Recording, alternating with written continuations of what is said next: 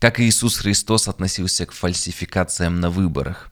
Какое самое главное призвание любого христианина? Это и многое другое мы разберем в третьем выпуске пасхального цикла подкаста «Вера от слышания». Итак, что происходило во вторник Страстной недели? Иисус Христос вновь э, в Иерусалиме. Э, давайте с вами прочитаем Евангелие от Матфея, 22 главу, 15 э, стих. «Тогда фарисеи пошли и совещались, как бы уловить его в словах, и посылает к нему учеников своих с иродианами. Э, смотрите, к Иисусу Христу приходят э, ученики фарисеев. Кем были фарисеи? Э, они были наиболее такие вот ревностные законники, которые хотели освободить свою страну, свою родину от римских оккупантов, от оккупации.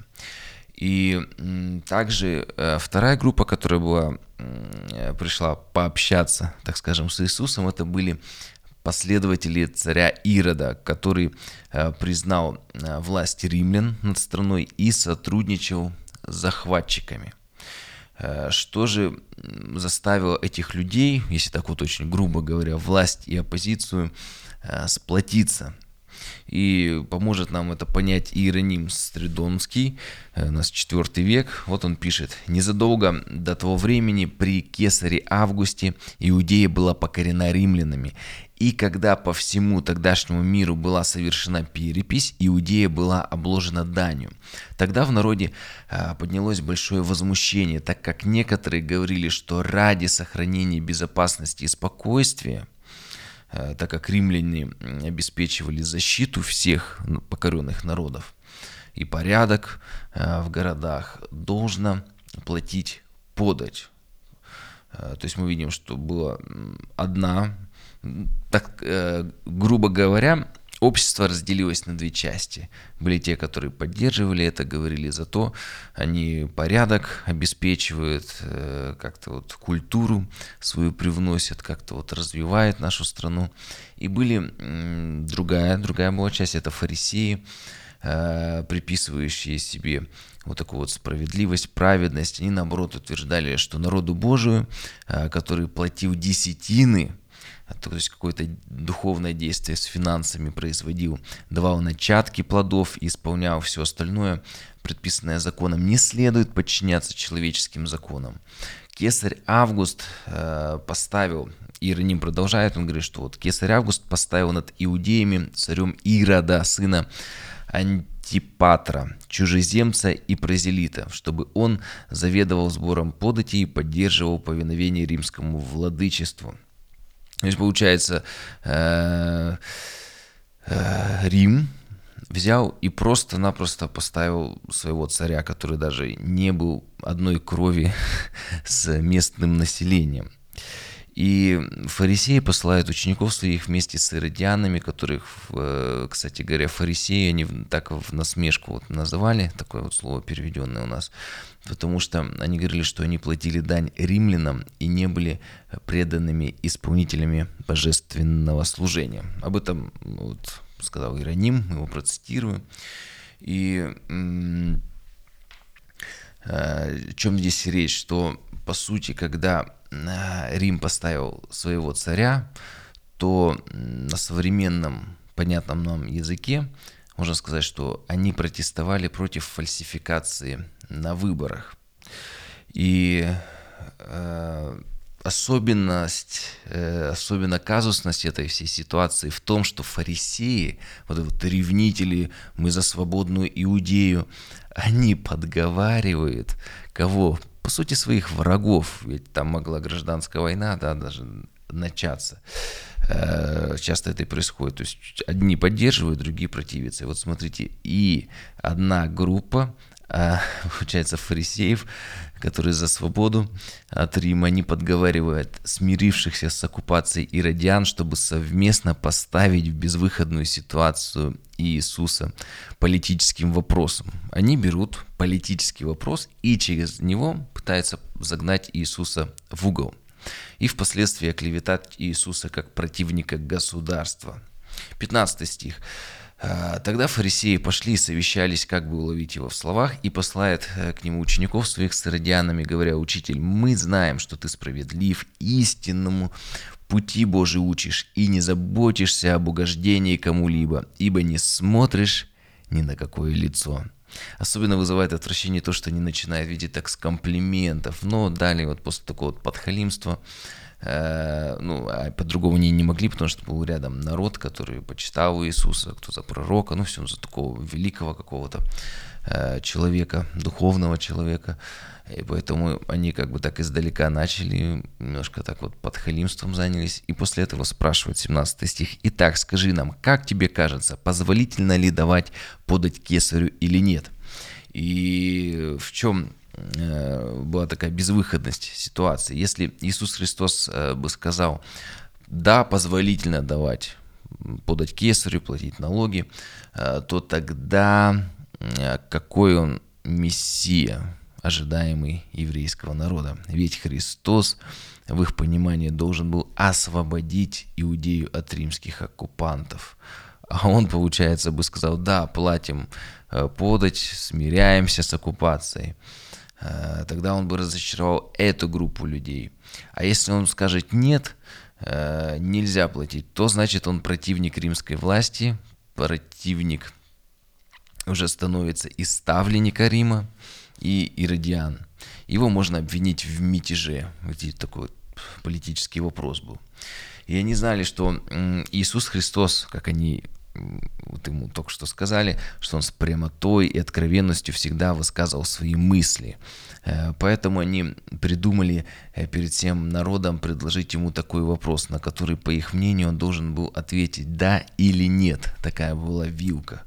Э, Причем как в том, так и в другом случае он подвергался опасности. Или от народа, который сказал, да какой ты мессия, ты, значит, за оккупантов, либо от римлян, которые могли просто его там арестовать и уже какие-то э, санкции к нему применять. Но в 18 стихе мы можем прочитать, Иисус увидел их лукавство и сказал, «Искушаете меня, лицемеры, покажите мне монету, которую платится подать». Они принесли ему динарий и говорит им, «Чье это изображение и надпись?» Они ему говорят, кесаревы. Тогда говорит им, и так отдавайте кесарева кесарева Божию Богу. Услышав это, они удивились и, оставив его, ушли. И вот смотрите, э, на монете, да, действительно чеканился лик кесаря, ну, так скажем, президента или царя. Э, и это был символ его власти. Все серебро принадлежит кесарю. И э, иными словами, он говорит, если и пленил кесарь вашу землю, если Римская империя захватила ваш дом, но душу-то пленить они никак не могли, а значит все вы свободны, хоть и находитесь под оккупацией. Иисус Христос хочет им открыть глаза. Э, он говорит, над вашими сердцами и поныне царствует Бог. Ну, если вы, э, конечно, добровольно ему не противитесь, не оставляете Господа. И он говорит, отдавайте ваши сердца Богу, а подати, платите кесарю. Ведь по сравнению с душой любая подать, она ничтожна. Самое главное, чтобы наши сердца принадлежали Богу. И, на мой взгляд, такой вот блестящий ответ, он должен был вызвать у фарисеев и иродиан слезы на глазах, раскаяние. Но нет, они не раскаялись э, в своем жестокосердии. Ведь уже совсем скоро буквально завтра они начнут отсчитывать серебряники для того, кто согласится предать Христа. Но об этом мы с вами поговорим уже завтра. И вот далее, э, на чем я сегодня завершу, идет тема о грядущем суде, э, притча, э, в которой Иисус раскрывает главное призвание для каждого христианина. Какое же самое главное служение для каждого из нас. Конечно, здесь много есть и других притчей в этом дне, но я вот решил так сделать, вот сжато вот на буквально вот не, нескольких остановиться. И смотрите, вот эта вот притча, она достаточно объемная. И о чем здесь идет речь? 31 э, стих э, 25 главе. Э, когда придет Сын Человеческий, Иисус рассказывает притчу во славе Своей, и все святые ангелы с Ним, тогда сядет на престоле славы Своей. И Он говорит далее, что соберутся все народы, и Он отделит э, козлов от овец. И поставит Он э, по одну сторону озло, козлов, по другую сторону овец. И вот смотрите, и одним Он э, скажет, войдите в радость господина своего. То есть одним говорит, вы идете на небеса, а другим говорит, вы идете туда, где будет плач и скрежет зубов. Вы идете в гиену огненную, в преисподнюю, и они, и те, и другие возмущаются. Почему так? По какому принципу произошло разделение?